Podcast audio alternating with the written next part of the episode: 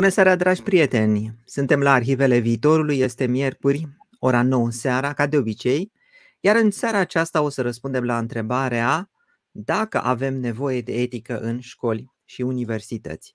Suntem ca de obicei cu Ciprian Mihali. Ciprian este profesor de filozofie la Universitatea Babeș-Bolyai. Ciprian, bine ai revenit! Bine te regăsesc, Cristi, bună seara tuturor! Și am marea bucurie să o am pe lângă mine pe invitata din seara aceasta, Emilia Șercan. Emilia, ne auzim? Ne auzim, bună seara! Mulțumesc pentru invitație! Cu mare, mare bucurie. Bucuria efectiv de partea noastră. Emilia este jurnalist de investigație cu o experiență de 25 de ani și lector la Facultatea de Jurnalist și Științele Comunicării din cadrul Universității din București. Deține titlul de doctor în științele comunicății obținut în anul 2013. A lucrat în presa centrală la Curierul Național Evenimentul Zilei și grupul Realitate, iar de șase ani colaborează cu Press One, unde publică anchete despre plagiat și învățământul academic. Până în prezent a expus zeci de cazuri de plagiat în tezele de doctorat ale mai multor politicieni sau persoane publice și a publicat, atenție, peste 4.000 de investigații jurnalistice, interviuri, analize editoriale și știri. În 2017 a publicat cartea Fabrica de doctorate sau Cum se surpă fundamentele unei nații. Iar anul acesta a lansat cartea Cazul Ponta, reconstituirea celui mai infam plagiat din istoria României, ambele apărute la editura Humanitas. Emilia, sunt impresionat de lista de premii pe care o ai aici și pe care n-aș citi eu pentru că trebuie să facem și o emisiune. Este un dintre premiile pe care le-ai primit, unul pe care vrea să-l menționez, care te onorează, care îți face plăcere?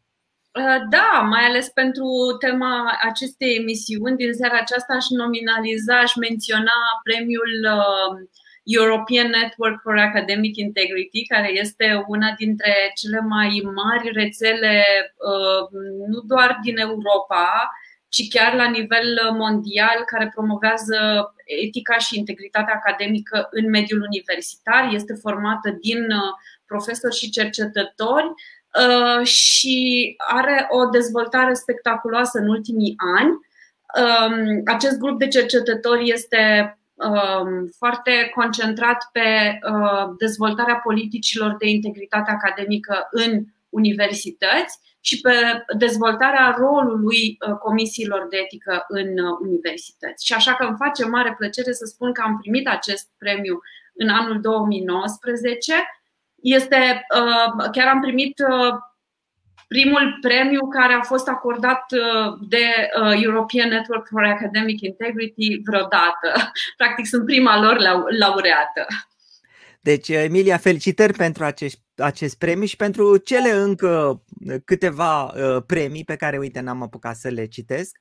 O să-l rog pe Ciprian să ne introducă foarte puțin în subiect, iar apoi zic ca să discutăm o întâmplare chiar de astăzi Uh, după aceea Emilia va uh, prezenta ceva mai larg, iar la sfârșit vom lua întrebări. Ciprian?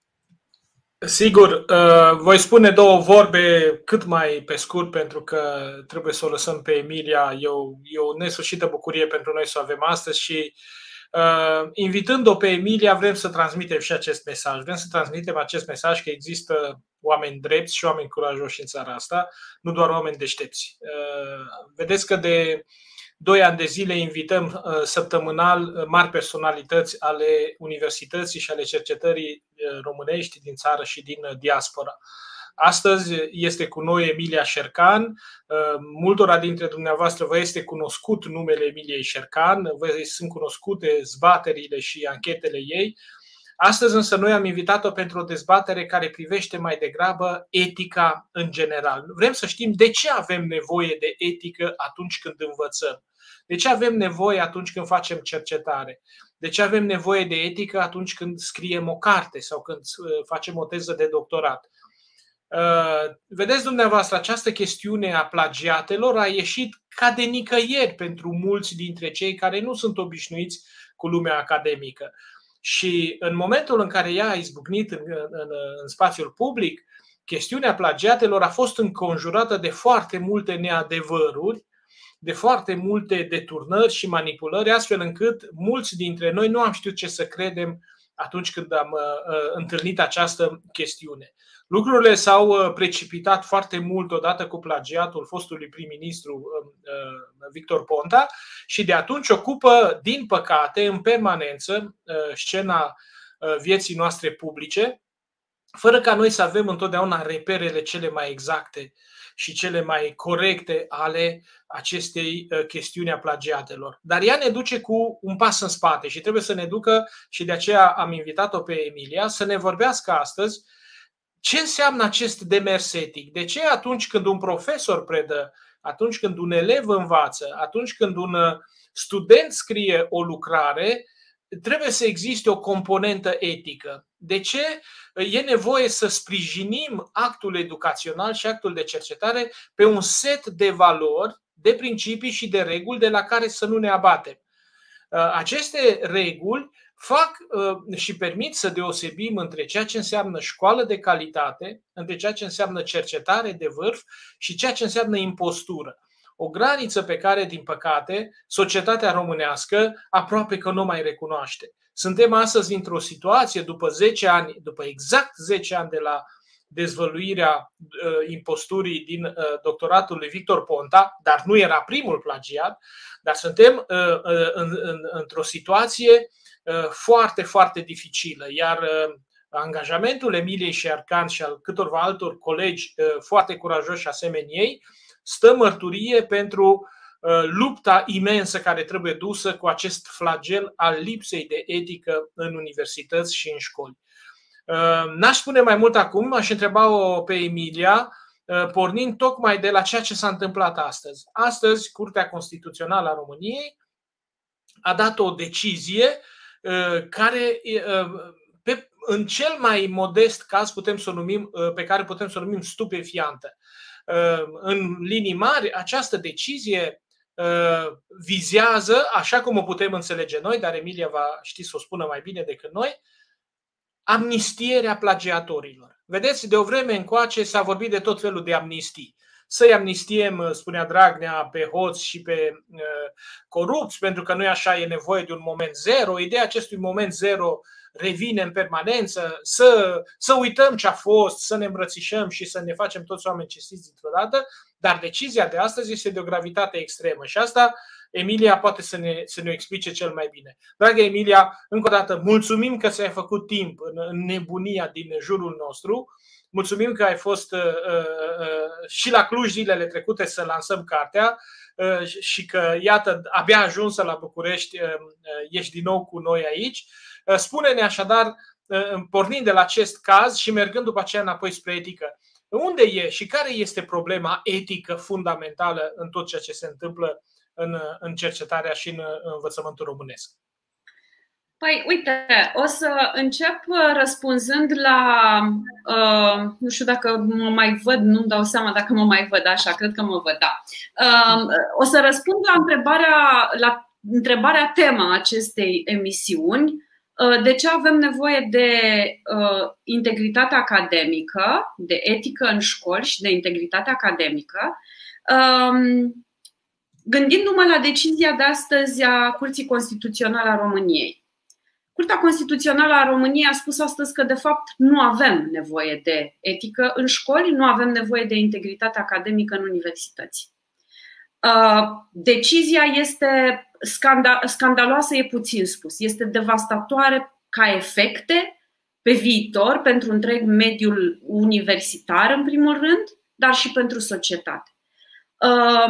Uh, Cred că noi am vorbit foarte mult în acești ani de zile uh, când uh, au apărut în spațiul public cazurile unor persoane, uh, cazurile de plagiat punctuale ale unor persoane care ocupau funcții publice. Am vorbit foarte mult despre pozițiile lor, despre um, modalitatea în care afectează dezvăluirea, cariera sau viitorul respectivei persoane. Prea puțin am vorbit despre ceea ce înseamnă plagiatul și cât de mult ne afectează. Ne afectează pentru că, um, până la urmă, o, o societate democratică are nevoie, cred că, în principal, de două ingrediente uh, esențiale: educație și justiție. Educația este, până la urmă, șansa pe care o primește fiecare persoană pentru a se dezvolta și pentru a își găsi o cale, un drum în viață și pentru a, știu eu, avea succes profesional și personal până la urmă. Evident, justiția e necesară ca să avem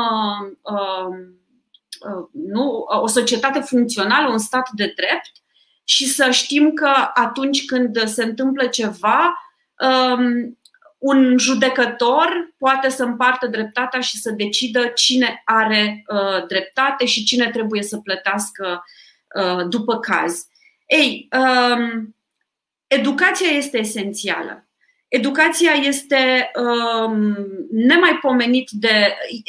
Este, e un ingredient fundamental, așa cum spuneam. Și uh, până la urmă, ceea ce ne spune nouă astăzi Uh, uh, Curtea Constituțională este că ai, uh, poți să, dacă ai plagiat în teza de doctorat, iar acea teză de doctorat a, produs, a intrat în circuitul civil și a produs efecte, nu mai poate să fie retrasă de uh, emițătorul ordinului care a acordat titlul de doctor, adică de uh, Ministerul Educației, de Ministrul Educației în speță, și că acea teză de doctorat și retragerea titlului, anularea titlului, inclusiv pentru uh, încălcarea uh, eticii universitare, poate să fie făcută doar de către o instanță de judecată. Eu spun că este devastatoare din următorul motiv. Um, ce ne spune nouă Curtea Constituțională este că dacă ai obținut un doctorat plagiat, nu contează um, poate să fie cum au fost uh, în unele situații despre care eu am scris să nu regăsești nici măcar un singur rând original în respectiva teză, de la primul cuvânt până la ultimul cuvânt, nu va putea fi retrasă teza respectivă decât dacă uh, cineva se va adresa instanței. Cine, va fi, cine, cine ar fi acel cineva care se poate adresa instanței? Poate să fie, pe de-o parte, universitatea care a acordat titlul de doctor, de partea cealaltă poate să fie Uh, o persoană care a fost plagiată de către doctorul care a fraudat uh, uh, studiile doctorale. Ei, eu vă spun că în România până acum nu a fost nicio situație în care o persoană care a fost plagiată să meargă, sau în fine, probabil că sunt foarte puține, sunt într-adevăr, sunt câteva, dar care mai degrabă nu au avut legătură cu, neapărat cu teze de doctorat, ci cu lucrări, uh, um, cu, cu, cu, cu, cu cărți sau cu alt tip de lucrări, nu cu teze de doctorat. Uh, deci, o persoană care a fost plagiată ar putea să meargă să dea în judecată. Dar la cum îi știm noi pe, pe în fine, sau la cum cunoaștem noi mediul și societatea românească, Uh, mă îndoiesc că cineva va avea curaj să dea în judecată o persoană extrem de puternică sau o persoană extrem de influentă uh, pentru a, în fine, cere retragerea titlului pe motiv de plagiat, pentru că a fost plagiat acea persoană în Uh, teza de doctorat, să spunem să dăm numele, chiar o să îmi permit să dau numele minist- uh, premierului Nicolae Ciucă. Eu am arătat în uh, ultima analiză pe care am publicat-o pe un subiect de plagiat în luna ianuarie, în care dezvoleam plagiatul premierului Nicolae Ciucă, am arătat acolo din ce lucrări el a plagiat. Una, o lucrare este a unui fost rector al Universității Uh, naționale de apărare, um, scris împreună cu fostul uh, comandant, uh, fostul șef al statului major general al armatei. Mă îndoiesc că acești domni care deja au spus în declarațiile pe care mi le-au dat că poate n-a știu ce face, mă îndoiesc că ei se vor duce vreodată în instanță să ceară retragerea titlului de doctor deținut de domnul Ciucă, la fel cum și Universitatea Națională de Apărare. Iarăși mă îndoiesc foarte tare că vor face lucrul acesta. Emilia, ă, scuză-mă că te întrerup, dar doar pentru claritate. Eu știam că poți să ă, te duci în instanță, ai dreptul ăsta să te duci în instanță în cazul în care tu ai fost afectat de ceva. Deci eu, chiar dacă n-am fost afectat de doctoratul uh, premierului, voi avea dreptul să mă duc în instanță și să-l dau în judecată în cazul în care pe mine nu mă afectează cu nimica? Uh, e greu de spus, pentru că uh, depinde, e cumva, tu trebuie să arăți, un, să arăți că ai un interes uh, exact. personal. Eu n-am niciun interes personal, n-am decât interes public. Ai un interes public. Ar trebui să arăți că ai un interes personal. Da. Eu, eventual, eu aș putea să arăt că am un interes personal, pentru că eu am scris despre teza de doctorat a premierului Nicolae Ciucă. Eu am, am scris lucrul acesta și aș putea să mă duc în Deci, deci asta restrânge, practic, numărul persoanelor care se pot. Uh, e greu de crezut că tu Uh, dacă vei merge în instanță și vei spune eu sunt un doctor onest, am obținut prin muncă cinstită uh, uh, doctoratul, titlul meu de doctor și vreau să mă delimitez de persoanele care au plagiat, motiv pentru care îl chem în judecată pe Nicolae Ciucă, cerând să-i fie retras titlul de doctor. Mi-e greu să cred că instanțele din România vor accepta Ehm, o astfel de justificare a interesului propriu. Mai există și un interes uh, auxiliar, în fine, uh, dar iarăși mi-e foarte greu să cred pentru că ehm, totuși uh, trebuie să existe în legea contenciosului administrativ, vezi, intrăm pe tehnică legislativă, sunt acolo prevăzute câteva, ehm, foarte clar, câteva chestiuni care permit unei persoane să aibă acest tip de intervenție. Și aici o să fac o mică paralelă. În anul 2012, atunci când uh, uh, a fost scandalul de plagiat al lui Victor Ponta, um, au fost trei persoane care s-au adresat instanței de judecată, uh, scuze, s-au adresat parchetului, depunând o plângere penală împotriva lui Victor Ponta pentru încălcarea dreptului de autor. Deci nu pentru plagiat în sine, ci pentru încălcarea dreptului de autor. Aceste persoane sunt Adrian Papahagi, um, um, uh, este uh, uh, Vladimir Tismăneanu și Alexandru Ofițeru. Cei trei au depus această plângere penală la, în alta curte de casație, la parchetul de pe lângă în alta curte de casație și justiție Uh, în fine, nu mai vorbim despre faptul că uh, este absolut scandalos uh, acel raport de expertiză dat de Orda în care se spune că nu e plagiat pentru că într-o parte corpul de literă e 12, în altă parte e 14 și într-o parte este Arial și în partea cealaltă este Times New Roman. Nu vorbim despre lucrul ăsta. Uh, deși conținutul era identic, uh, s-a pus în discuție forma, nu conținutul, unde era identic ad literam, literă cu literă era același lucru scris.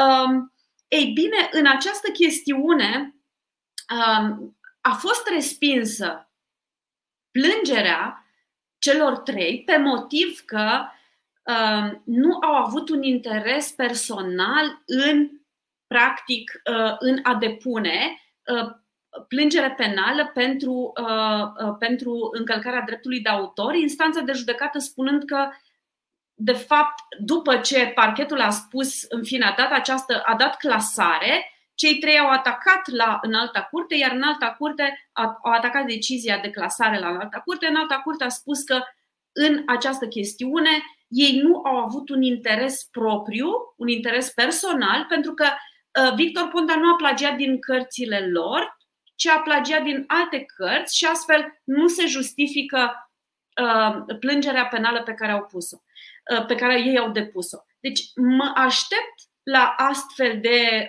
decizii din partea instanțelor, um, pentru că cu siguranță persoanele care ar putea să fie date, judeca- date în judecată de terți, de persoane care nu au neapărat legătură cu respectivul caz, vor invoca faptul că um, um, nu ce ei, ca să se poată apăra și să poată practic scăpa de aceste procese, se vor apăra invocând faptul că nu există un interes legitim, un interes personal, un interes propriu uh, din partea celor care deschid aceste acțiuni. Acțiuni care sunt sigură că ar putea să fie costisitoare, adică cine își permite să facă lucrul ăsta, chiar și din punct de vedere financiar. Uh, cine își permite să facă lucrul acesta din punct de vedere al costului de timp.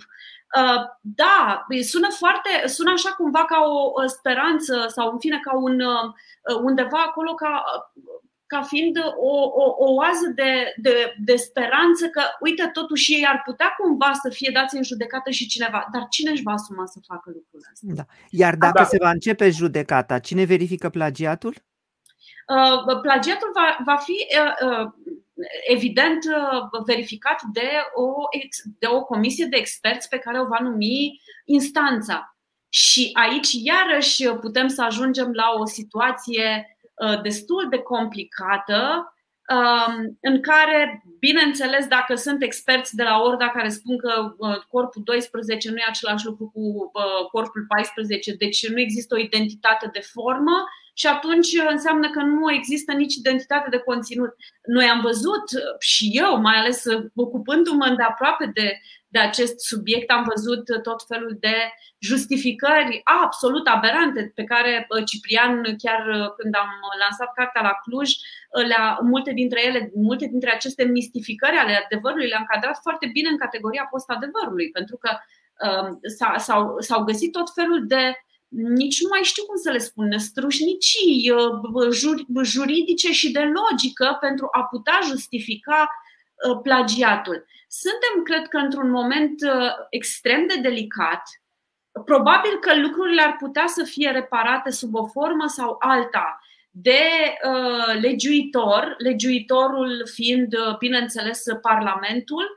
Uh, ar putea să vină, de ce nu, o propunere și din partea guvernului, dar eu mă întreb, un guvern care e condus de o persoană care e acuzată de plagiat și un ministru al educației care s-a erijat în, în întotdeauna în spațiul public de când de la primul său mandat în 2014 și cu o virulență și mai mare în ultimul an și jumătate de când ocupă funcția de ministru al educației din nou, Sorin Câmpeanu, să-i spun numele ca să, nu, ca să fie clar, mai ales că e pentru generațiile viitoare această discuție, uh, cum credem noi că ar putea ei să, uh, știu eu, să inițieze vreo ordonanță de urgență care să modifice legea educației astfel încât uh, uh, această chestiune să poată să fie cumva corectată din mers. Și aici, paranteză, în acest moment Ministerul Educației de altfel chiar lucrează la un proiect de lege a educației, iar din, uh, din, în fine, din ceea ce eu știu, uh, CNATCU este scos uh, total din, uh, din uh, discuție, practic e desființat și nu va mai avea atribuții de verificare a tezelor de doctorat, această atribuție fiind dată sub uh, justificarea uh, uh, autonomiei universitare va fi dată către universități. Ei, um, mai fac o scută paralelă cu um, ceea ce tot acest ministru al educației Sorin Câmpeanu a venit anul trecut cu ideea verificării tuturor tezelor de după 1990. Și el, undeva în luna august, pe la mijlocul lunii august, a venit și a spus eu am cerut verificarea tezei mele de doctorat la universitatea uh, unde a susținut-o și unde este și rector, la USAMV, Universitatea de Științe Agricole și uh, Medicină Veterinară. Ei, uh, de un an de zile, experții de acolo nu reușesc să ne dea un răspuns cu privire la teza de doctorat a domnului ministru Sorin Câmpeanu. Eu am reușit să verific unele teze și în câteva zile. Altele mi-au luat săptămâni, la altele am lucrat puțin mai mult, v-am dus spre luni de zile. Se face anul. Într-o lună și jumătate avem anul de zile și nu avem niciun, uh, nicio variantă în. Ei, dacă se va găsi că teza respectivă are o problemă, cine se va duce în instanță să îl întrebe de sănătate pe domnul uh, rector, fost rector, acum rector suspendat al acestei universități?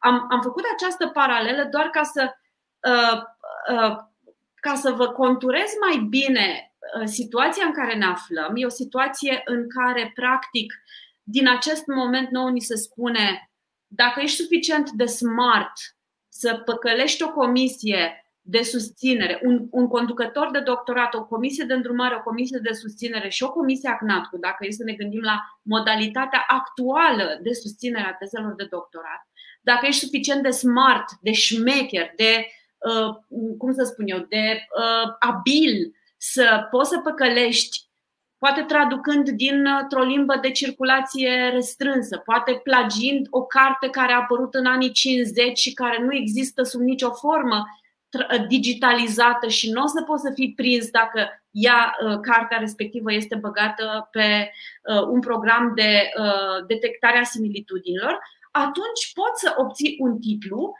iar din momentul în care ministrul a semnat și ți-a emis respectivul titlu, e suficient să semnezi un singur act în care să spui doctor Virgil, nu știu cum, Popescu și din momentul acela ești, practic, actul a intrat în circuitul civil, a produs efecte juridice pentru că tu te-ai semnat cu titulatura ta de doctor și s-a terminat Uh, numai uh, dacă va veni cineva, nu știu, acel autor din uh, al cărții care poate nici nu mai este în viață și nu are cine să te dea în judecată sau universitatea, dar cine știe, dacă tu ești suficient de puternic și de influent, nu se va pune nicio universitate cu tine, pentru că tu vei găsi pârghile astfel încât să controlezi lucrurile și să, să poți să le rezolvi acolo, să poți să, să pui capacul în așa fel încât să, să nu mai transpire nimic și să nu să nu mai ai de fapt niciun fel de problemă.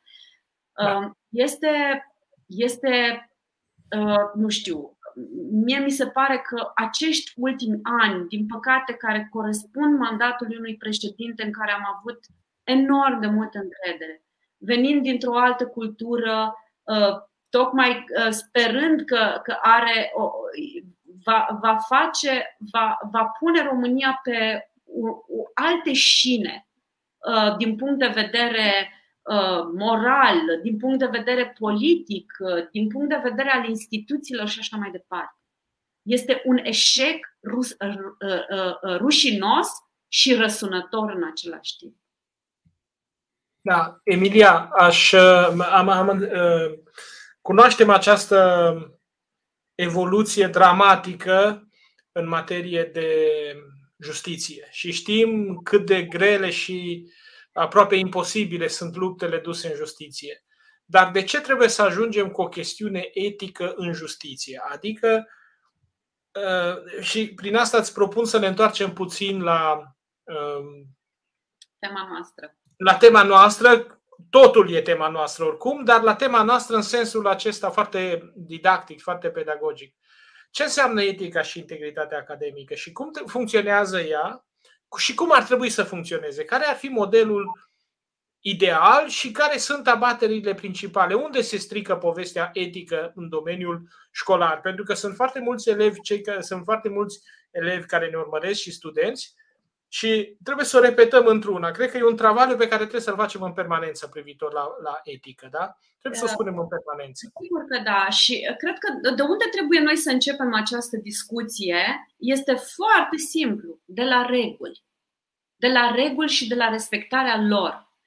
Um, eu am auzit, de fapt, eu am văzut, uh, suferim de un sindrom în această țară. În momentul în care constatăm că ceva nu funcționează, toată lumea vine și spune să schimbăm legea. Hai să vedem să schimbăm legea, hai să vedem să facem o lege mai bună, mai frumoasă, mai. Nu, domnilor, doamnelor, cine se uită la noi? Nu este vorba despre schimbarea legii. Să ne uităm la lege, să vedem ce nu merge în aplicarea ei și ce nu merge în aplicarea sancțiunilor. Uh, asta ca să ne referim la cadrul legal. Dar dincolo de cadrul legal, noi, ca societate, funcționăm și după reguli nescrise, după anumite cutume, cum și mediul academic, și noi ca societate, și noi ca familii, și uh, putem să extindem lucrul acesta avem propriile noastre reguli. Regula, poate, într-o familie este ca, uh, nu știu, uh, uh, bărbatul, soțul să ducă gunoiul, iar doamna să șteargă praful. Într-o altă familie, poate, este unul să cumpere apa și să care baxurile, iar celălalt să facă altceva. Sunt reguli pe care învățăm să le respectăm, la fel cum învățăm de mici să ne spălăm pe dinți. E o regulă pe care o, o deprindem în familie. Ei, important cred că în această discuție despre integritate este vorba despre respectarea regulilor. Ă, fără, cum să spun eu, fără ca aceste reguli atunci când ele sunt stabilite și acceptate, fără a mai fi chestionate, ă, da, de ce e așa? Discutam acum câteva serii la, la Turda, ă, unde am fost invitată la Uh, forumul uh, Fundației Rațiu uh, pentru Democrație, absolut extraordinar, organizat împreună cu London School of Economics, unde au fost profesori brilianți invitați, discutam despre respectarea regulilor în alte societăți Și uh, noi, în fine, românii, bineînțeles, uh, am avut uh, așa, bă, poate la un moment dat al, la un moment al discuției am ridicat puțin din sprânceană sau poate am fost chiar tentat să spunem, da, dar uh, aș putea totuși să fac lucrul ăsta pentru că nu mă, nu mă vede nimeni. Era vorba despre fumatul în spațiul public, de fapt fumatul în stradă sau chiar fumatul în parc pentru că sunt țări și um, societăți care interzic lucrul acesta. Chiar dacă ești în aer liber, uh, nu poți să fumezi în, uh, știu eu, în apropierea unor clădiri sau în apropierea unor locuințe sau în parc. Și ideea era că cineva chiar a spus, da, dar dacă sunt doar eu acolo, de ce a venit acel domn să-mi atragă mie atenția? Pentru că eram doar eu acolo și puteam să fumez omul ăla a atras atenția pentru că este o regulă care nu este negociabilă. Noi nu mai știm să respectăm reguli și regulile acestea cred că nu mai țin, nu, nu trebuie să țină neapărat uh, de, uh, uh, cum să spun, impunerea lor nu trebuie să fie neapărat legiferată de Parlament. Sunt reguli, multe reguli țin de bunul nostru simț țin de educația noastră pe care o primim acasă și o primim în, familie, în familie și o primim la școală. Școala, de fapt, nu ne mai învață să, să, să respectăm reguli și probabil și familiile fac foarte mult rabat de la, de la unele reguli uh, pe care copiii ar trebui să le deprindă. Și atunci, dacă noi învățăm de mici că ne se, ni se permite să încălcăm astăzi regula asta, mâine regula asta, sau, din contră, nu avem niciun fel de regulă și nu avem niciun fel de uh, cutumă pe care să noi să o respectăm sau chestiuni la care noi să ne raportăm, atunci ajungem în școală și o să ni se pare normal să copiem la examene, să uh, uh, îi șoptim colegului de bancă să ia o notă atunci când nu știe la un examen sau când este întrebat de profesor, să mințim pentru a-l acoperi dacă respectivul coleg nu vine la școală și, sau fuge de la o oră ca să nu fie, uh, uh, știu eu, pus absent. Uh, mi se pare normal din postura de părinte să îl uh, stimulăm cumva, să nu spun, uh, să nu folosesc un alt cuvânt, să-l stimulăm pe profesor la fel pentru a-i da o notă mai mare uh, elevului sau, pentru a, sau îl trimitem pe, pe copilul nostru să facă meditație exact cu profesorul de la clasă. De ce? Pentru că profesorul de la clasă normal că o să-i dea o notă mai mare Um, pentru că nu e așa, are deja o relație personală și copilul respectiv vine la el acasă și face meditații de două ori pe săptămână, iar el primește niște bani pentru asta și se simte dator, chiar dacă nu e un progres vizibil al acelui copil și chiar dacă n-ar merita o notă mai mare, el totuși o primește pentru că evaluarea deja devine subiectivă.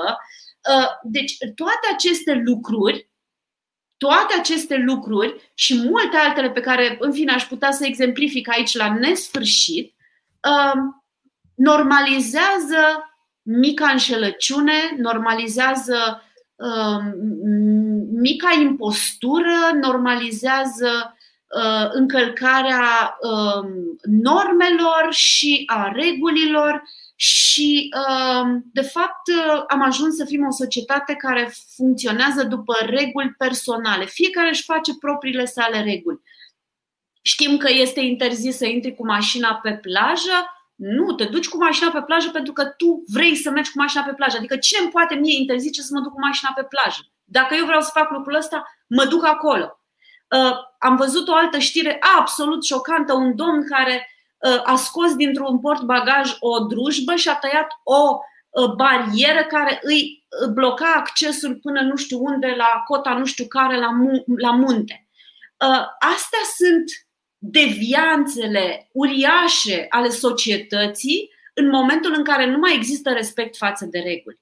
De ce? Acum noi vorbim poate despre reguli care uh, nu sunt neapărat unele, uh, n-au o sancțiune uh, uh, juridică sau nu au o sancțiune pecuniară, ci au o sancțiune poate cel mult de natură morală.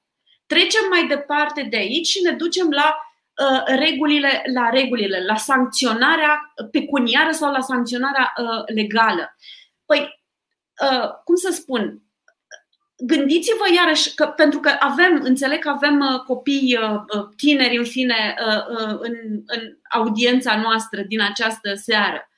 Gândiți-vă la faptul că un copil, un minor, poate să se ducă să cumpere alcool sau țigări de la un magazin și fără să se întâmple nimic. În Statele Unite, chiar cred că, nu știu dacă ați pățit-o, eu am pățit-o acum 4-5 ani de zile și nu cred că aș fi arătat ca o, o persoană sub 21 de ani dar m-am dus într-un liquor store și am cumpărat vin și mi s-a cerut, uh, mi s-a cerut uh, ID-ul, mi s-a cerut pașaportul ca să pot să demonstrez. Nu conta că am o figură de om matur, uh, poate că m-am machiat să par matură, nu?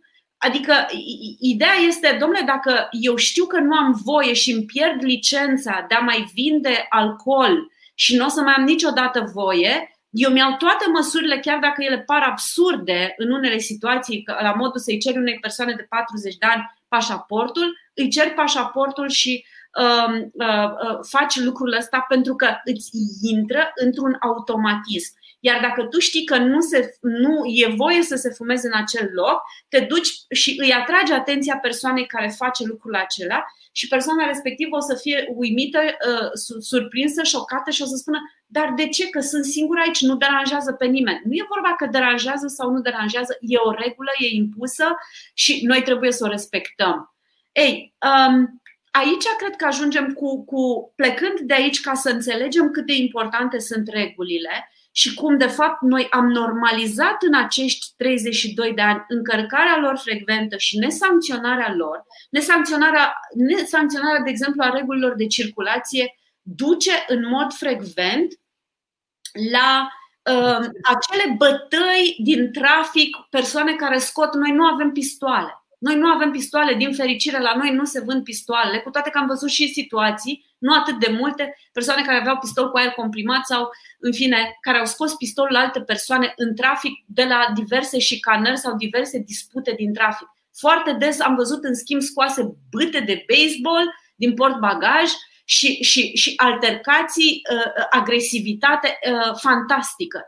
Ei, gândiți-vă ce ar însemna ca persoana, mă întorc la persoanele care vând alcool și țigări minorilor, ca acel magazin să-și piardă definitiv dreptul de a mai uh, uh, licența. Deci, practic, să nu mai poată să fie și la noi magazinele nu sunt specializate așa cum e în Statele Unite. La noi te duci la magazinul de la colțul blocului și cumperi și țigări și alcool și cumperi și pătrunjel.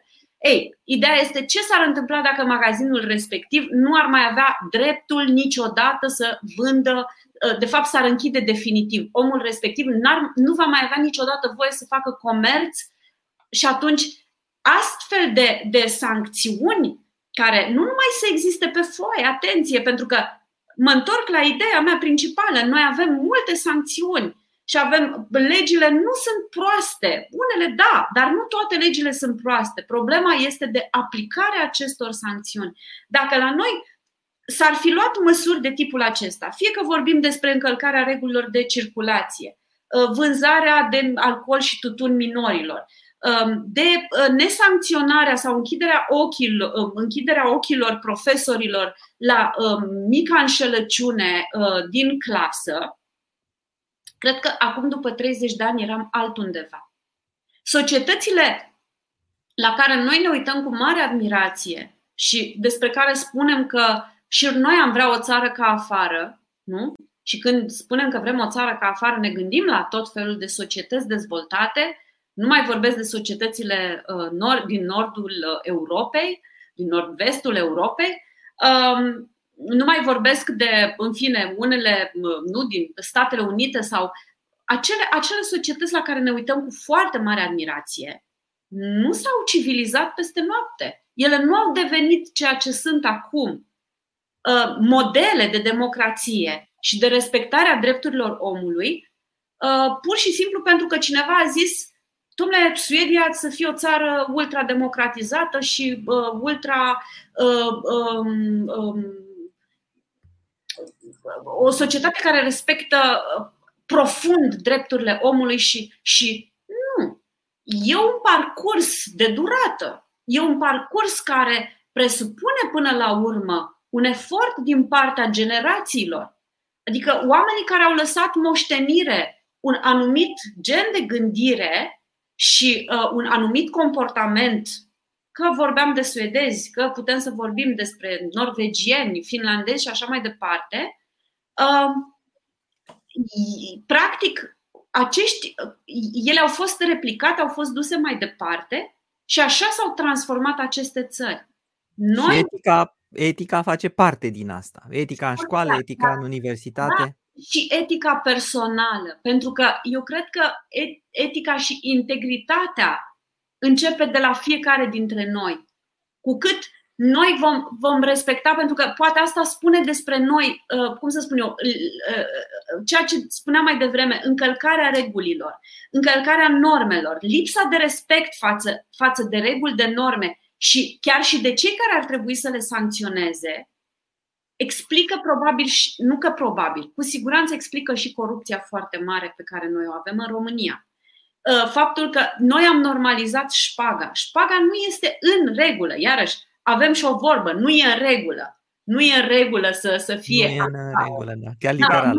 Da, adică e anormal să fie așa. Da, noi am normalizat șpaga pentru că ni s-a părut corect atunci când ne-am dus să, să, să obținem un certificat, o semnătură, o adresă, pentru că uh, birocrația și, și e atât de, de complexă și stufoasă în România, încât am ales întotdeauna calea scurtă și rapidă îi duc o ciocolată doamnei, îi duc un buchet de flori, îi dau 10 lei, 100 de lei și atunci rezolv lucrurile și nu mai am bătaie de cap.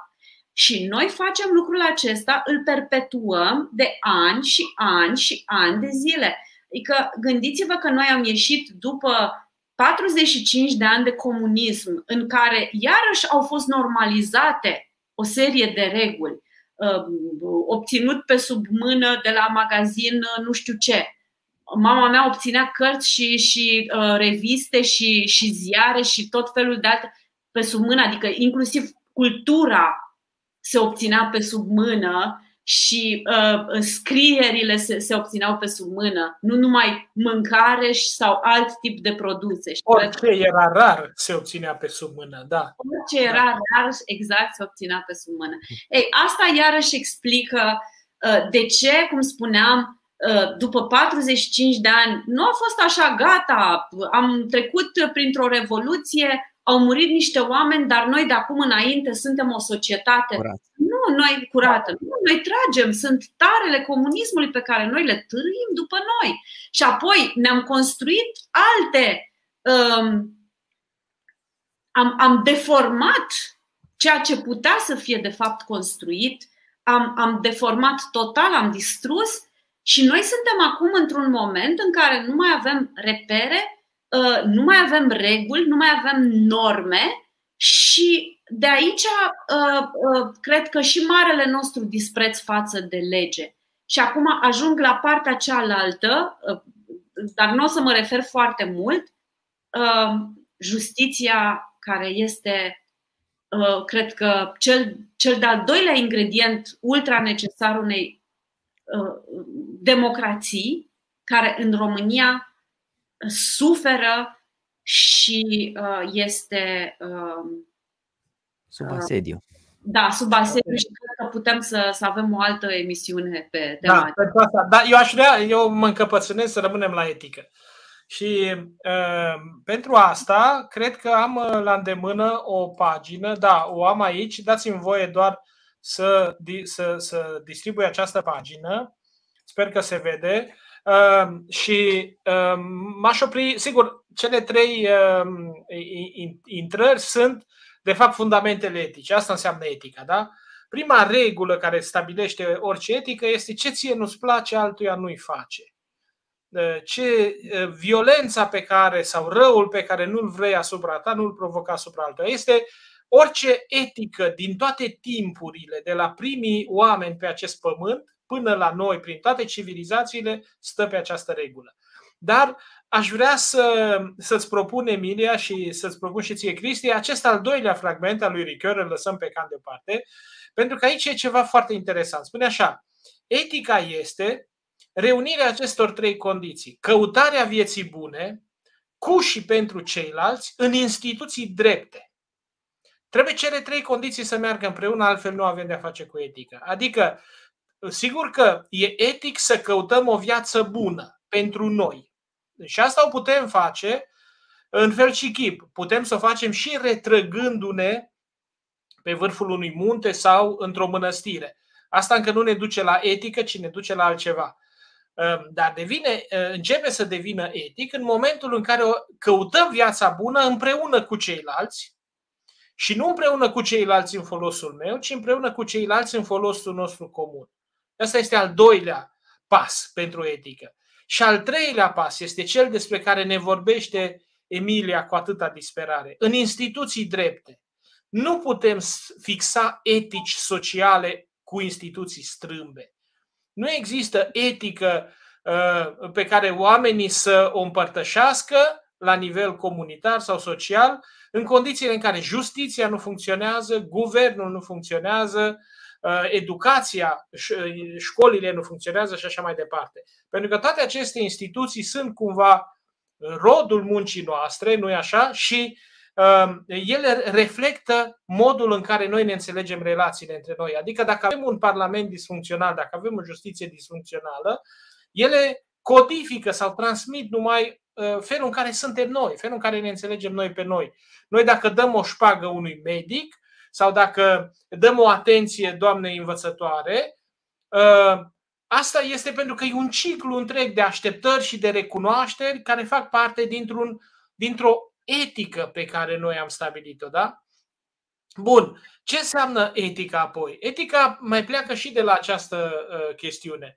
Noi trebuie să fim etici în relațiile acestea etice unii cu alții, pentru că relația spontană dintre noi nu este relația de prietenie și de îmbrățișare, ci este relația de violență și de putere a unui asupra altuia. În mod spontan, în mod sălbatic, aș spune, în mod preuman, reflexul nostru este să-i dăm în cap celuilalt.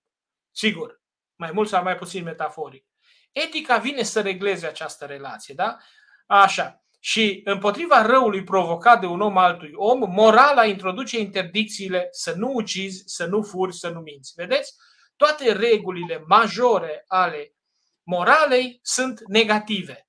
Nu-ți spune ce să faci îți spune ce să nu faci. Și câtă vreme există aceste interdicții, um, nu doar că există interdicții în sensul în care eu te opresc pe tine să mă agresezi, ci în felul în care eu interiorizez regula și eu sunt conștient că nu am voie să fac așa ceva, atunci putem să vorbim de un sentiment sau de o convingere etică. Și de aceea etica este cel mai adesea o luptă cu tine însuți. Da? Nu este morala e publică. Morala e publică pentru că, într-adevăr, acolo ne reglăm relațiile dintre noi. Dar etica ține de convingerile tale. Exact. Și nu ai cum să fii foarte etic în tine însuți și moral public. Pentru că ori ești schizofren, ori ești bipolar, ori ești ipocrit. Da? În sensurile foarte metaforice ale acestui cuvânt. Există o convergență și o concordanță între felul în care ne raportăm la noi înșine și felul în care ne raportăm la ceilalți. Deci, de pe această bază, da, viață bună și unde s-a stricat la noi în domeniul școlar și academic povestea asta? Viață bună cu și pentru ceilalți în instituții drepte. Nu este oare, Emilia, și din cauza că noi am imaginat inclusiv sistemul școlar ca pe un soi de junglă ca pe un soi de câmp de bătaie, de bătălie în care trebuie neapărat să fim cel mai bun, cu orice preț, prin toate mijloacele, plătindu-i pe ce, plătind profesori, mituind profesori, uh, uh, sau profesorii stârnind o competiție feroce între elevi. Adică e o întrebare pe care o să-i opun și săptămâna viitoare lui Doru Căstăian, care va fi cu noi în emisiune. Și ți-o pun și ție. Da. Senzația mea este că noi formăm, noi, vre, noi, noi avem această obsesie a olimpicului, o obsesie foarte degradată. Adică copilul nostru trebuie să fie cel mai bun și pentru asta nu da, mai e nicio regulă. Tu, tu ai o foarte mare dreptate și că, când spui lucrul acesta și uite, eu aș pune, uh, aș aduce în, în discuție o altă chestiune. Obsesia, uh, pe de-o parte, a părinților și a școlilor de a face ceremonii la nivel, cred că încă nu e cazul să punem slide-ul, zic, mai lăsăm puțin discuția. Um, ziceam că obsesia părinților și a școlilor, a profesorilor să organizeze tot felul de, de ceremonii, um, cum să spun, ca și cum ar fi vorba despre absolvenți de, de fac, cum fac absolvenții de facultate, acele cu togă, cu uh, robă și așa mai departe la clasa a patra. uh, sau la clasa a 8 sau la clasa a 12. Poate că este justificat la clasa a 12 pentru că ai încheiat practic școala și poate e justificat să faci lucrul acesta. Dar uh, iarăși tot felul de. de am înțeles că sunt clase și în trecut și probabil continuă să fie și acum unde toată lumea primește câte o diplomă și câte un premiu nu știu dacă chiar premiul de, nu știu, că ai fost prezent la școală sau premiu sau diplomul că ai fost prezent la școală. Până la urmă, eu cred că trebuie făcută diferența între cei merituoși și ceilalți. Uh, acum, uh, da, tu o să vii și o să-mi spui, uh, apropo de, de olimpici, um, nu toți suntem olimpici, nu toți eu, putem să fim olimpici. Olimpici eu cred că, eu cred că ă, din contră, faptul, eu cred că competiția poate să motiveze. Eu sunt o persoană care am funcționat foarte bine într-un mediu competițional.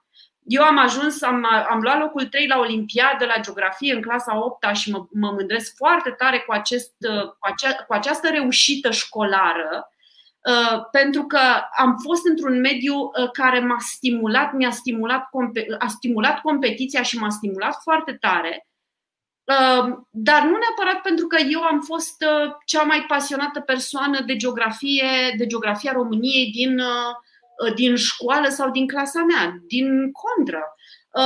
Pur și simplu a fost, a fost o conjunctură, am intrat în competiție, mi-a plăcut și am mers mai departe și ideea este că eu, eu aș fi fost frustrată să știu că eu sunt evaluată la fel ca o persoană care știe infinit mai puține decât mine la respectiva competiție. Nu? Adică eu mi-aș fi dorit să fiu evaluată corect, așa cum trebuie să fie premiul 1, e cel mai bun elev să primească premiul 1, să primească premiul 2 al doilea și adică nu știu, Um, asta e bun, asta e o întreagă discuție. Sunt sigură că probabil unii nu vor fi de acord cu mine, cu, cu ceea ce spun acum.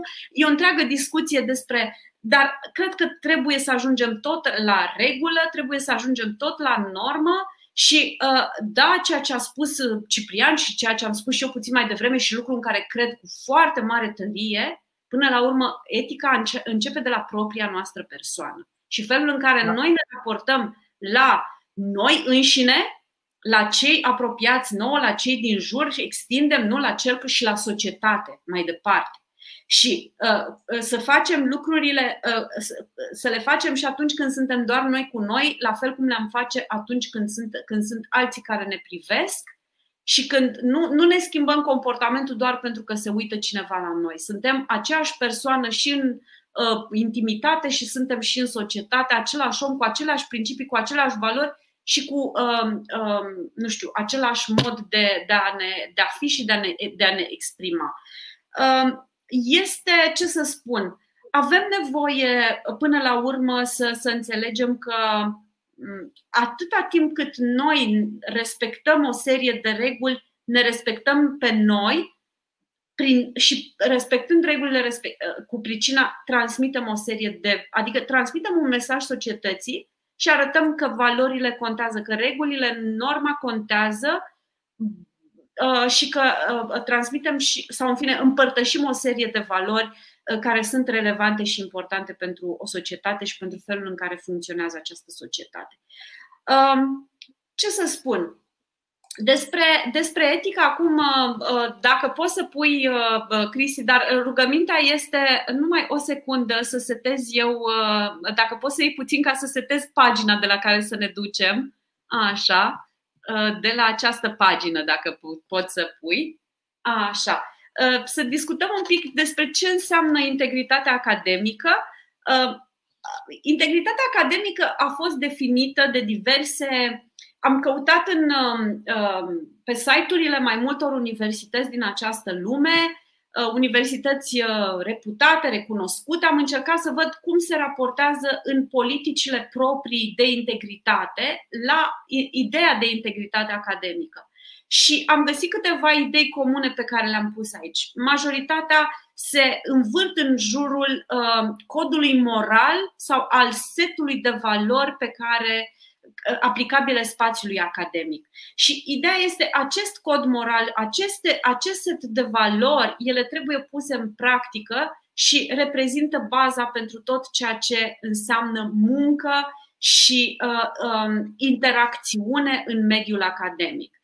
Uh, de asemenea, alte universități au, s-au raportat uh, ca la un angajament față de un comportament onest, un comportament moral și uh, obligația celor care fac parte din mediul academic, aici că vorbim despre uh, studenți, profesori și nu trebuie să uităm uh, staful uh, administrativ, pentru că și el este parte a comunității academice. Cu toții trebuie să ne, um, să ne raportăm la acest, uh, să avem acest comportament onest, acest comportament moral și să, practic, să-l demonstrăm, să îl să să-l exprimăm în, um, în interacțiunile pe care noi le avem.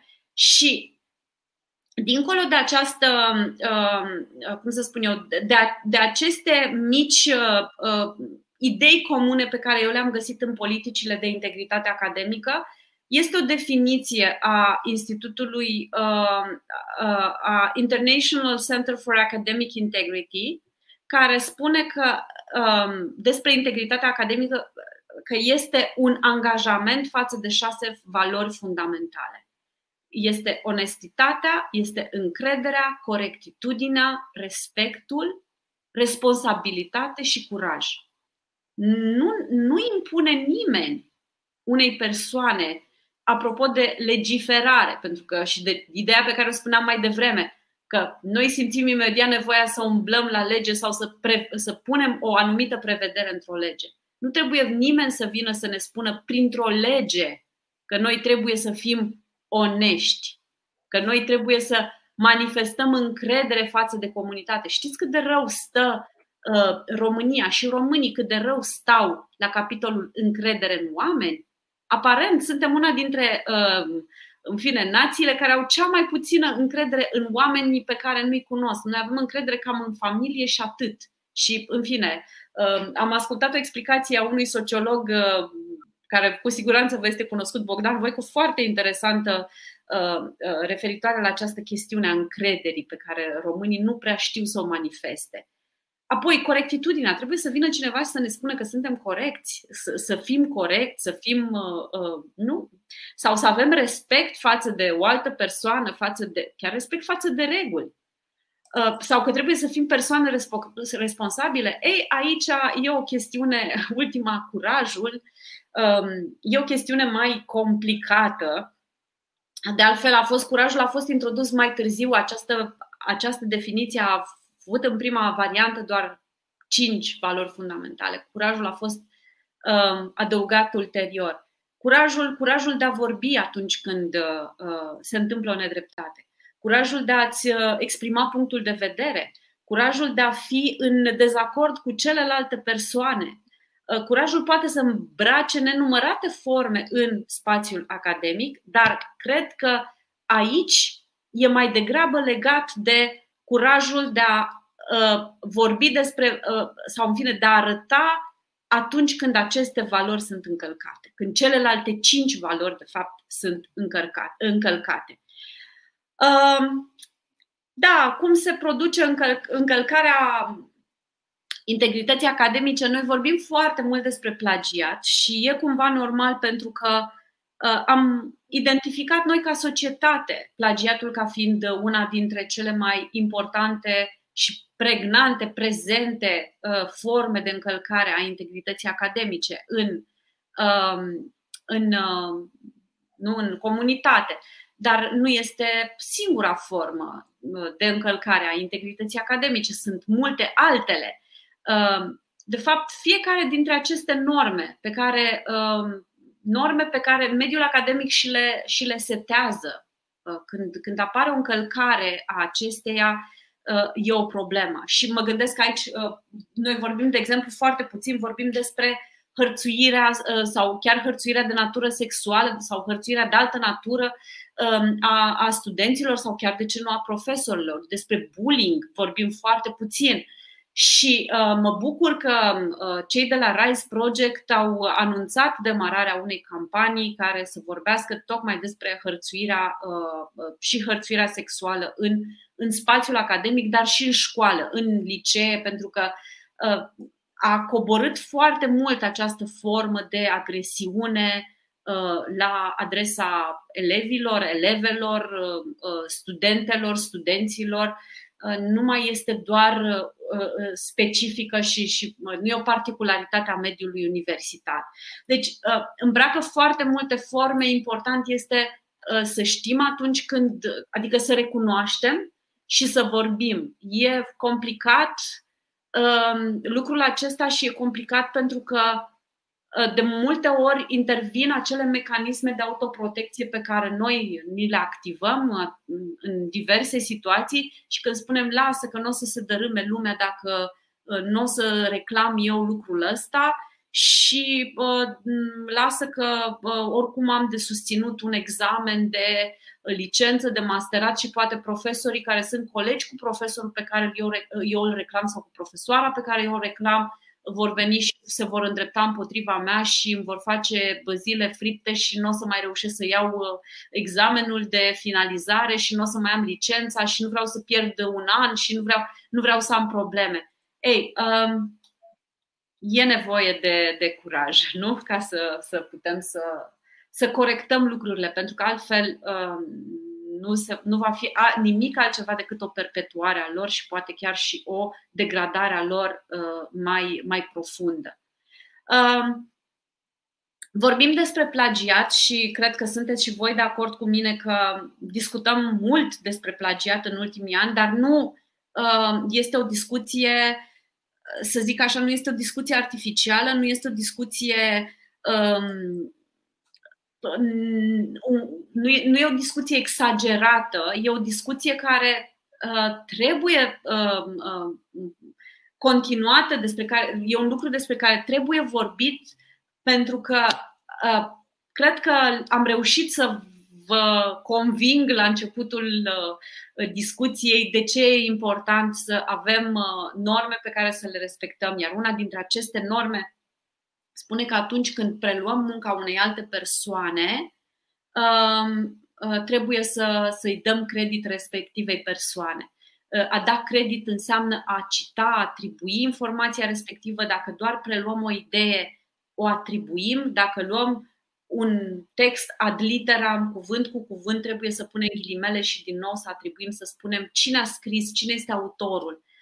Uh, eu le spun, de exemplu, studenților mei, să facă un exercițiu de imaginație și să se gândească cum ar fi ca un, nu știu, un lucru, un bun, un lucru, o, o lucru, un lucru însemnând chiar, nu știu, uh, ceva ce au făcut ce a ieșit din munca lor, o creație care a ieșit din munca lor, că poate să fie un desen, poate să fie o schiță, poate să fie o pictură, poate să fie o, nu știu, uh, o o poezie sau o lucrare, orice, un articol, de ce nu, dacă ne referim la, la jurnaliști, bineînțeles, și să vezi uh, munca ta că ți este copiată cuvânt cu cuvânt și că nu primești creditul necesar, că cineva își însușește munca, munca ta.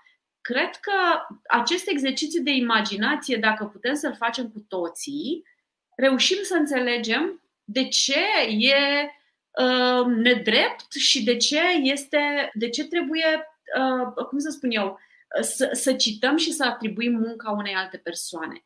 Uh, este până la urmă respectul pe care îl arătăm față de persoana care a emis, a elaborat uh, o idee, uh, a scris-o sau persoana care a avut um, uh, ideea și uh, a depus o anumită un, un anumit efort de creație pentru a um, concepe ceva. Cred că asta este chestiunea, um, chestiunea importantă, să, să înțelegem că așa cum regula pe care Ciprian o spunea foarte bine, ce ție nu-ți place, altuia nu-i face. Nu, nu ți-ar plăcea să te trezești în poziția de a vedea că cineva te-a plagiat, nu plagia nici tu. Um, ideea este că, foarte simplu, definiția plagiatului este foarte simplă. Atunci când este vorba despre însușirea și prezentarea ideilor sau cuvintelor unei alte persoane ca fiind ale tale. Când ai luat munca cuiva și spui, domnule, Mm, nu știu, capitolul ăsta nu-i aparține, uh, nu știu, să văd ce autor am eu aici, am un Umberto Eco. Această uh, carte, acest capitol nu-i aparține lui Umberto Eco, acest capitol îmi aparține mie. Ei, normal, nu? Sau e, e, e simplu de înțeles ce înseamnă plagiatul. Um, mai greu este de înțeles de ce el este nociv sau uh, poate, poate nici asta nu e atât de greu de înțeles, poate mai greu uh, uh, e momentul acela în care uh, elevul, studentul e tentat să plagieze. Cum apare tentația? Că și aici putem să avem, putem să discutăm destul despre, despre lucrul acesta. Cum apare tentația? Tentația, tentația apare atunci când uh, de regulă nu mai ai timp când ești uh, supus presiunii timpului, când nu ți-ai făcut, nu ai respectat deadline-urile, când nu ai respectat uh, uh, termenele de predare, când uh, ai fost ocupat cu multe alte lucruri și nu ai mai făcut, uh, de fapt, nu te-ai concentrat pe realizarea tascurilor, cerințelor uh, uh, profesorului. Și atunci, în criză de timp, de cele mai multe ori, uh, uh, aceasta este explicația, studentul sau, în fine, elevul care ajunge în criză de timp și care încearcă să rezolve, totuși să treacă examenul și atunci soluția pentru el este repede, repede să încropească ceva. Și încropeala aia e de multe ori la uh, ușor de făcut dacă ai căutat ceva pe internet, ai dat copy-paste și i-ai dat o formă și apoi ai predat-o profesorului. Bineînțeles că există multe alte uh, justificări și multe alte explicații uh, care reies, uh, explicații care pur și simplu reies din, din studii și din cercetări făcute, cercetări sociologice, și nu numai sociologice, făcute de um, în fine, diversi experți de peste tot din lume, Uh, sunt uh, chiar domenii întregi care au fost analizate din perspectiva aceasta, cum apare plagiatul în medicină, cum apare plagiatul în economie, cum apare plagiatul în, uh, nu știu, ce alt domeniu sau ce altă, într-o altă știință. Sunt, um, și sunt, sunt explicații, um, iarăși am văzut studii, de exemplu, despre cum influențează Um, cum ne influențează nouă lipsa de, de integritate și lipsa de etică personală um, comportamentul la, din timpul facultății uh, la locul de muncă. Deci mm, ar trebui iarăși să vorbim foarte, foarte mult despre. Emilia, stăteam și mă gândeam, nu e și o influență în domeniu? Pentru că dacă mă uit, văd mai puține plagiate în fizică decât în științe soft. Da, este, este bineînțeles și domeniul, cred că există, aș putea să spun, o predispoziție mai degrabă în științele socio-umaniste spre plagiat, pentru că acolo se lucrează cu cuvinte și idei. Pe când în zona științelor tari uh, e nevoie de experiment, e nevoie de cercetare, uh, ai nevoie de analize de laborator și lucrurile astea nu prea ai cum să le plagiezi pentru că imediat uh, în fine, cineva ar descoperi, s-ar prinde și uh, sunt mult mai ușor, sunt mai vizibile. Uh, da, e adevărat, preponderent uh, lucrurile acestea, a, a, acest tip de accidente se accidente, așa, cu ghilimele de rigoare, bineînțeles nu sunt deloc accidente, uh, se întâmplă în, în, socio, în științele socio-umane uh, și uh, există chiar și anumite domenii predilecte. Cel puțin asta eu am uh, identificat în România, dar cred că nu doar în România, cred că, bun, și am identificat în România în zona uh, uh, doctorală, dar cred că putem să vorbim și în alte, în alte țări, cum spuneam, eu am văzut studii făcute în mod aplicat, pe, făcute pe lipsa de integritate în zona economică, în, în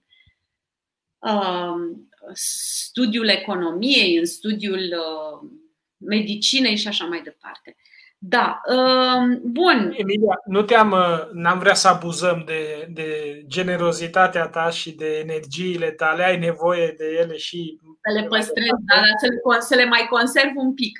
Așa, da, să știi că avem foarte multe comentarii și foarte multe întrebări și lumea vrea să intre cumva în dialog cu tine și ceea ce facem noi în emisiunea asta este ca în ultima ei parte să uh, îți transmitem, să transmitem invitatului sau invitatei noastre întrebări la care să răspundă, întrebări venite dinspre cei care ne urmăresc.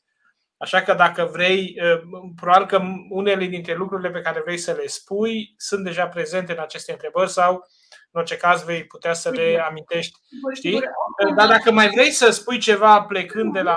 Nu, asta era ideea principală, asta era că voiam să mai, să mai definesc plagiatul, ceea ce am reușit să fac și mai departe, da, răspund cu bucurie întrebărilor și cu, cu mare drag. Așa. Perfect. Atunci, hai să luăm așa, nici Cred nu știu. Văd 20 de întrebări, peste 20 de întrebări selectate 20, deja, Ciprian. Dar avem și comentarii. Aș vrea, să, aș vrea să încep cu cel mai haios dintre comentarii. Dați-mi voie, dați nevoie și la acest moment de destindere. Ovidiu Călin spune că nu e de acord cu etica. E, e, nu, nu cred că avem o problemă cu asta, nu? Adică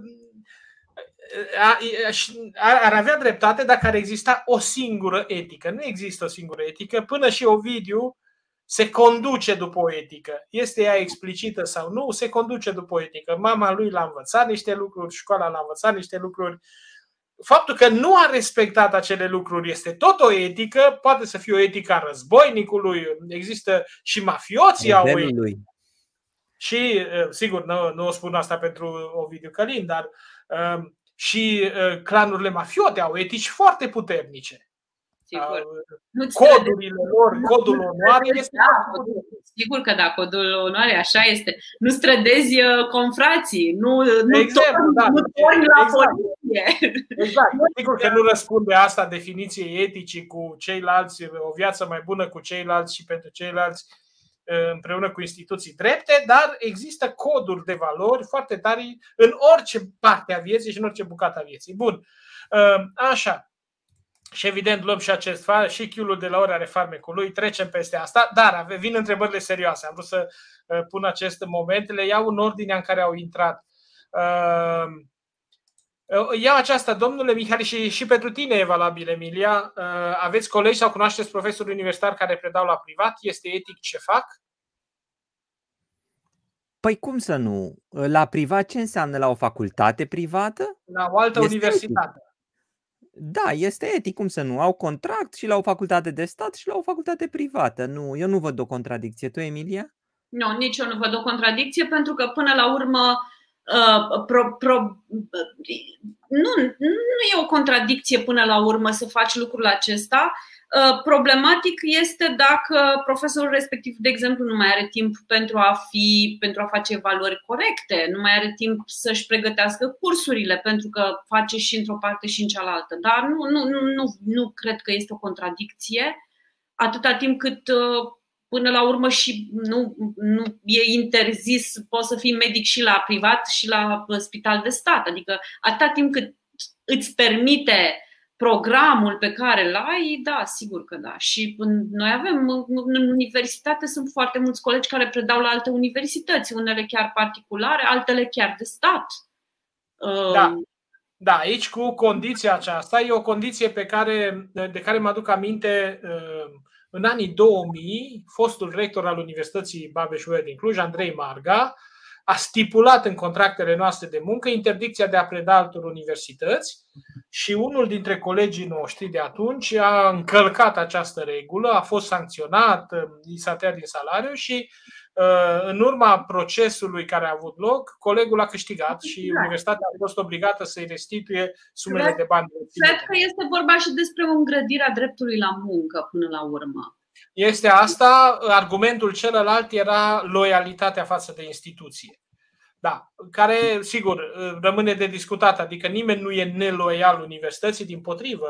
Faptul că eu, de exemplu, în timp ce eram profesor la babeș bolyai predam la Universitatea din București sau la Universitatea de Arhitectură din București, era mai degrabă o formă de răspândire a cunoașterii, atâta vreme cât asta nu afecta timpul și calitatea muncii pe care le desfășuram cu studenții mei. Deci nu e neapărat neetic, devine neetic uh, în alte situații, în situațiile uh, acelea de imoralitate profundă ale universităților private, care uh, lucrează așa cum lucrează, adică faptul că ele sunt industrii de diplome uh, nu are neapărat de a face cu asta. Bun, uh, mergem repede. Cred că oricine poate da în judecată un plagiator. Ne afectează pe toți, nu doar din prisma banilor pe care îi plătim în plus de la buget pentru sporul de doctorat, ci și prin faptul că un plagiator aduce un deserviciu țării prin decredibilizarea mediului academic în lume. Da, eu sunt, în fond, eu sunt de acord cu ceea ce spune uh, acest uh, Facebook user, nu știm cum, îl, cum, cum se numește.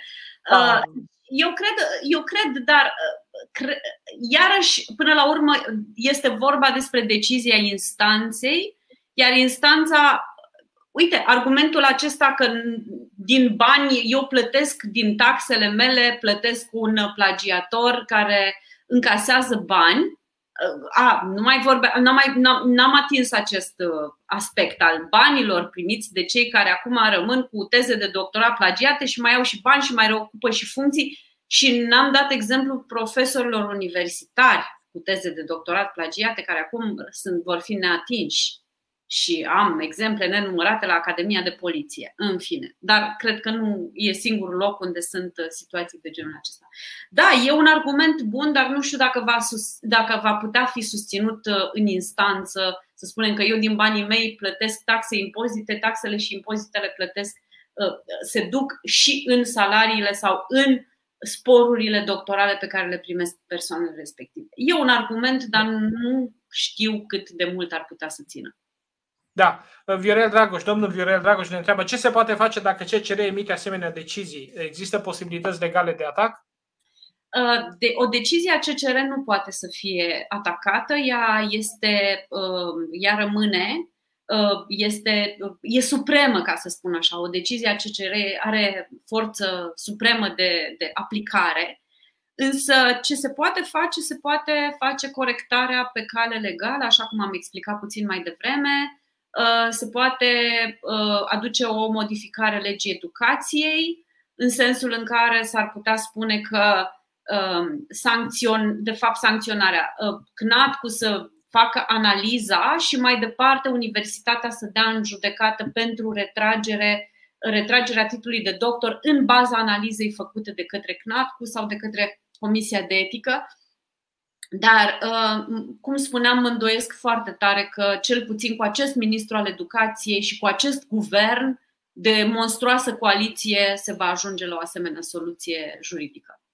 Da. Mă întreb ce s-ar întâmpla dacă ar fi verificate și licențele și masteratele. Dumneavoastră, ce credeți că s-ar întâmpla, doamnă, dacă s-ar verifica și licențele și masteratele funcționarilor publici?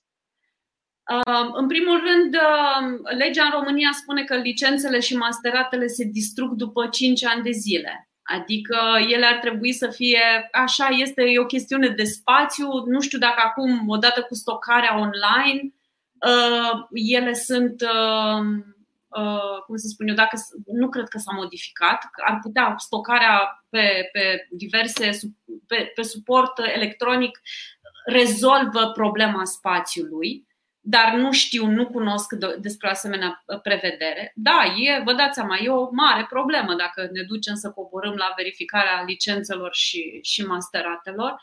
Um, și știu foarte bine cum, de exemplu, univers- sunt, câteva universi- sunt câteva universități, uh, în special facultățile de drept, au făcut lucrul acesta acum câțiva ani de zile, nu foarte mulți, 4-5 ani de zile, când începuse deja discuția Uh, să se aprindă pe tema uh, lucrărilor de doctorat plagiate, au scos din examenul final de licență, au scos lucrările de diplomă, pentru că ei au recunoscut, ei însemnând profesorii din aceste universități, de la toate uh, universitățile importante, au recunoscut că, de fapt, lucrările de, de licență erau în marea lor majoritate plagiate și atunci au zis, domnule, mergem doar pe examenul scris, examen scris care e, devine mai dur, mai serios și se renunță cu totul la lucrările de licență, unde, în fine, ei au venit profesorii și au spus, de fapt, noi suntem conștienți că studenții la nivelul lor nu pot să producă cercetare și nu pot să producă lucrări originale. Eu cred că e și un eșec până la urmă al acestor facultăți, își recunosc propriul eșec și recunosc faptul că nu pot să coordoneze cum să spun eu, lucrări care să, să fie într-adevăr originale. Și iarăși mai cred faptul că până la urmă poate aceste examene de finalizare a studiilor ar trebui cumva regândite, dar regândite da, serios. Da, asta, asta cred și eu. Împărtășesc această idee. Implementarea sistemului Bologna s-a făcut destul de prost și oh. suntem pe o soluție de compromis. Dau, dau acest simplu exemplu. Iată, ne aflăm în luna iunie, da? Uh, studenții anului 3 tocmai termină o sesiune peste, uh, după un semestru încărcat, peste două săptămâni au de predat o lucrare de licență, iar peste trei de săptămâni au de susținut un examen de licență.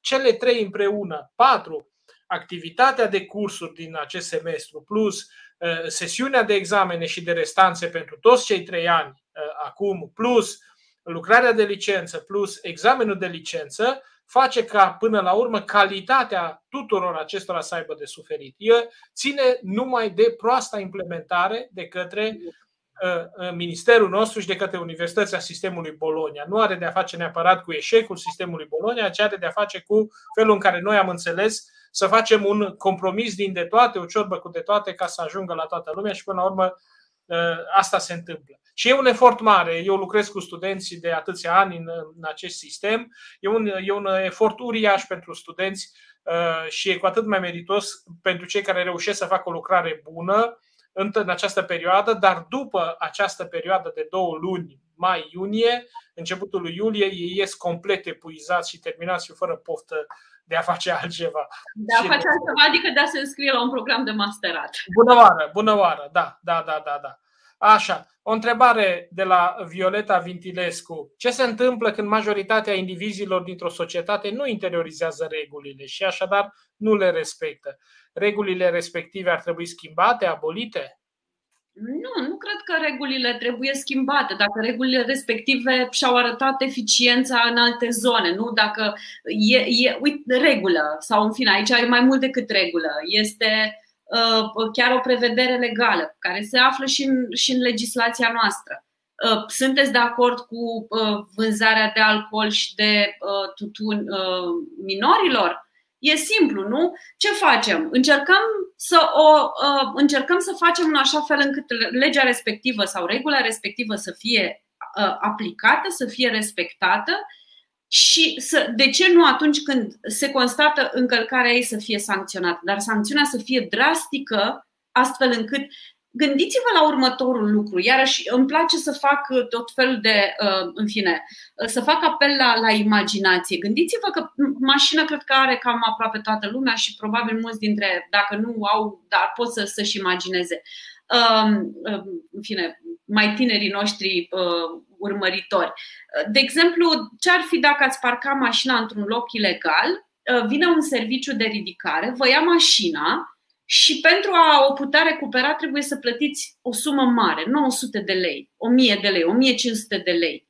Ei, vă garantez că a doua oară o să fiți mult mai atent unde veți parca mașina respectivă. Veți plăti că nu veți avea ce face.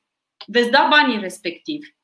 Dar a doua oară veți veți avea, mai degrabă vă veți duce într-o parcare unde veți plăti 20-30 de lei uh, parcarea și nu veți mai lăsa ca să nu fiți nevoiți ulterior să plătiți 900 de lei, 1500 de lei sau mai știu ce altă sumă de bani.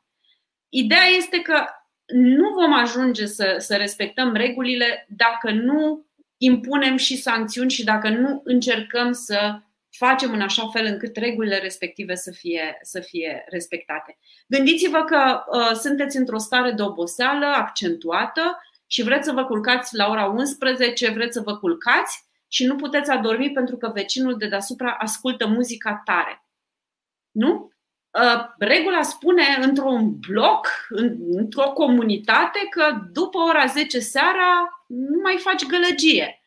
Uh, nu mai faci gălăgie nu că nu poți să vorbești în casă. Da. Nu asculți muzica să-ți vibreze geamurile și pereții. Și atunci ce faci? Pui mâna pe telefon și suni la uh, poliție și vine poliția și re- re- rezolvă poliția această chestiune. Deci avem nevoie de reguli în societate. Ce să facem? Să spunem că ca să fie o chestie de genul ăsta, spunem că a, băi, schimbăm regula, avem voie să ascultăm muzică duduită până la ora 12 noaptea? Nu. Trebuie să respectăm regulile pentru că respectăm respectul față de noi, respectul față de comunitate, de cei care trăiesc. Nu trăim în, în pădure, nu trăim în junglă. Și atunci da, interacțiunea da. dintre noi trebuie să, să, să nască anumite tipuri de comportament și. Și mai e ceva, un comentariu filozofic speculativ aș face la această întrebare. Atunci când majoritatea indivizilor dintr-o societate nu interiorizează regulile, înseamnă că au alte reguli. O regulă în sine nu este bună sau rea. Poate să existe, uite domnule, în România regula este cine intră primul în intersecție. Da? Uh, Asta nu e o regulă. Etica vine pe urmă să regleze, sigur, să umple de conținut, să dea o direcție și un sens regulii, dar există reguli. În, în România, dacă nu ai grijă, te fură cineva. Bun. Poate, ce vreau să spun cu asta este că atunci când o majoritate nu interiorizează regulile, înseamnă că are alte reguli. E, e atât de simplu. Adică Toată lumea știe că în România se depășește pe dreapta. A devenit o regulă. Da? Toată lumea știe că în România se mai dă o șpagă. E o regulă. Regula este comportamentul majorității și felul în care e codificat de o majoritate. Mai este ceva. Uite, în România foarte multă vreme, după ce a fost impusă centura de siguranță, ea nu era purtată. Exact după ce s-au dat amenzi și uh, acum lumea poartă centura de siguranță. Adică e o. Uh, este e, cam așa e același lucru, pentru că uh, centura de siguranță, farurile când ai plecat de pe loc, ai aprins farul la mașină, adică aceste reguli până la urmă intră într-un automatism, trebuie să intre într-un automatism. Și știm că asta trebuie făcut. Uh, până la urmă, nu avem altfel cum să, să schimbăm societatea. Schimbându-ne pe noi. Știm că uh, schimbările nu sunt ușor de făcut, sunt complicate, uh, de, presupun efort din partea noastră, presupun înțelegerea lor, interna, internalizarea regulilor și mai departe. Da, mergem foarte repede că suntem cu timpul, din păcate ne tot ducem. Uh, iată o întrebare pe care și-o pun foarte des uh, românii. De ce marea parte a românilor magic își schimbă în mare parte etica și valoarea într-o țară cu valoare? Adică de ce românii se comportă altfel când ajung în Germania da, sau în Olanda?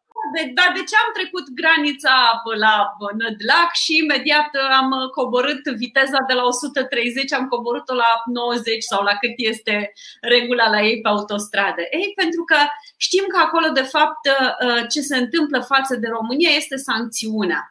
Acolo chiar regula uh, implică și sancțiune. Și atunci când ai o sancțiune pe care știi că riști să o primești și ea este una drastică, imediat uh, gradul de, de conformare crește uh, serios.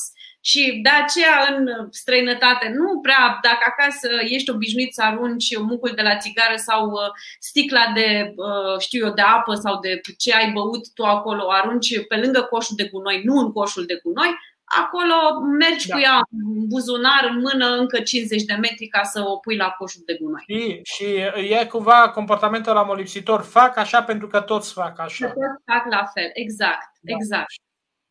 Uh, ar trebui să avem un manual de etică în școală, ar trebui, ar trebui înlocuită religia în școală cu etica?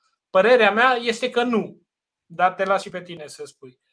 Uh, un, un manual de etică, ba da, eu cred că ne-ar trebui Uh, nu știu cât suplinește religia uh, etica.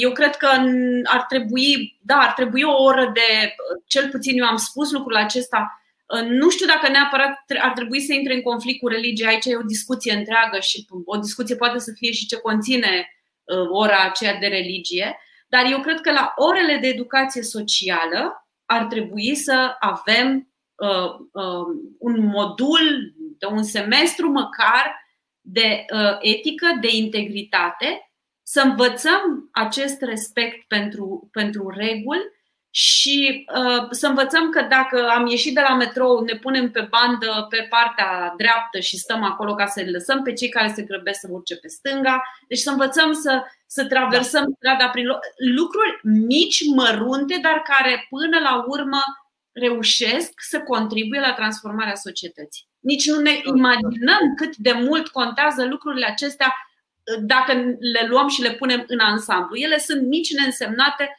dar puțin cu câte puțin fac totul la care contează și care reușește absolut, să schimbe. Absolut.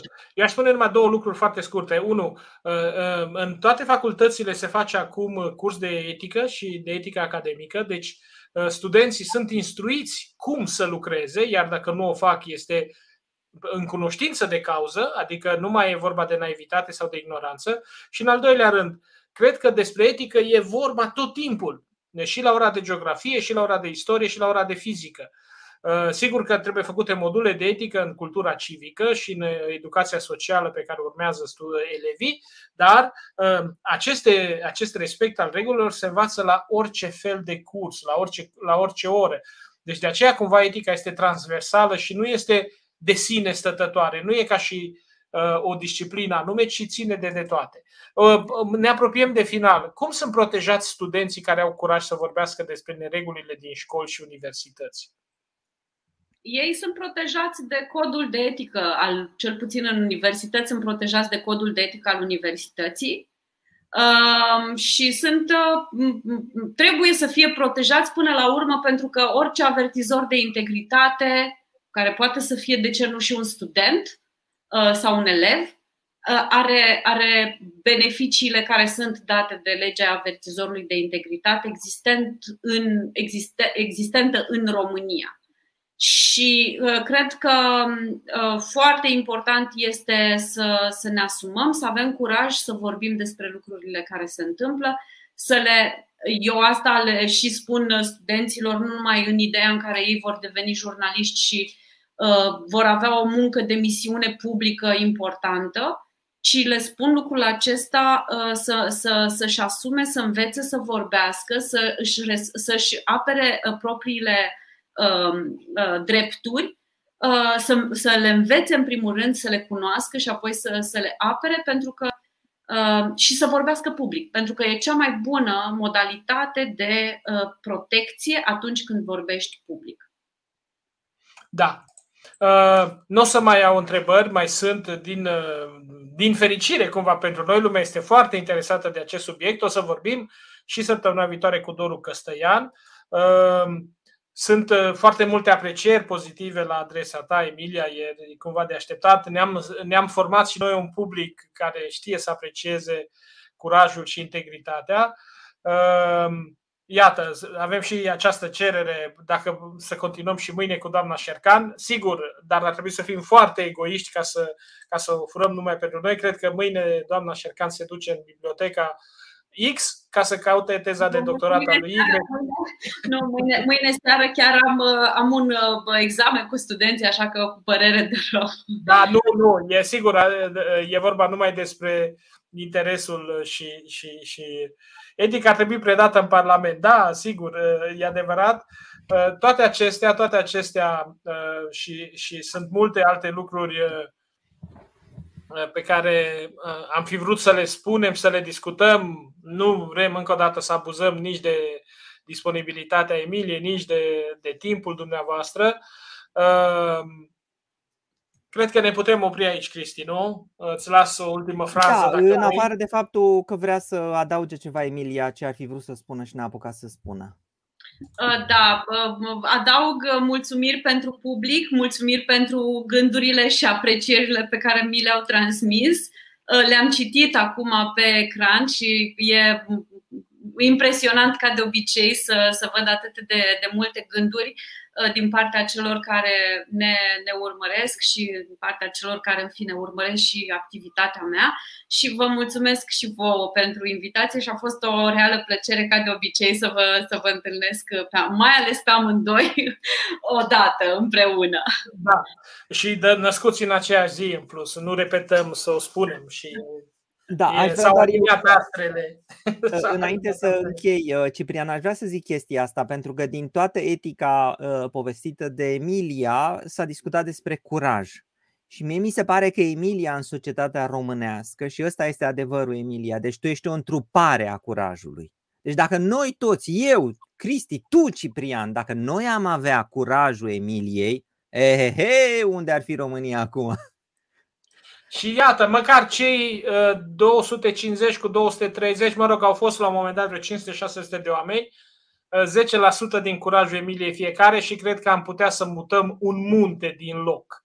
Da? Și să, să băgăm spaima puțin în cei care continuă să, să plagieze uh, și să, să-și bată joc de această țară. Dar, încă o dată, suntem aici să răspândim cunoaștere și odată cu cunoașterea să îndemnăm și la integritate, la respectarea unor valori care ne țin împreună, că asta înseamnă etica, să, să facem alegerea celor lucruri care ne țin împreună și care ne dau posibilitatea de a merge împreună mai departe, demni și cu încredere.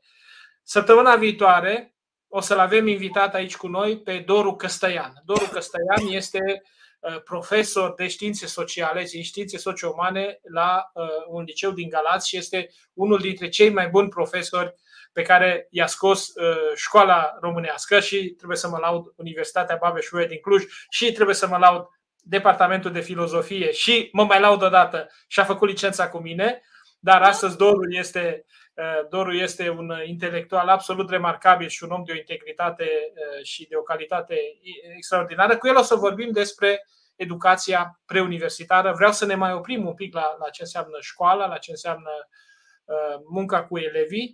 Toate acestea, deci, uh, vor fi săptămâna viitoare. Până atunci, încă o dată, mulțumiri Emiliei.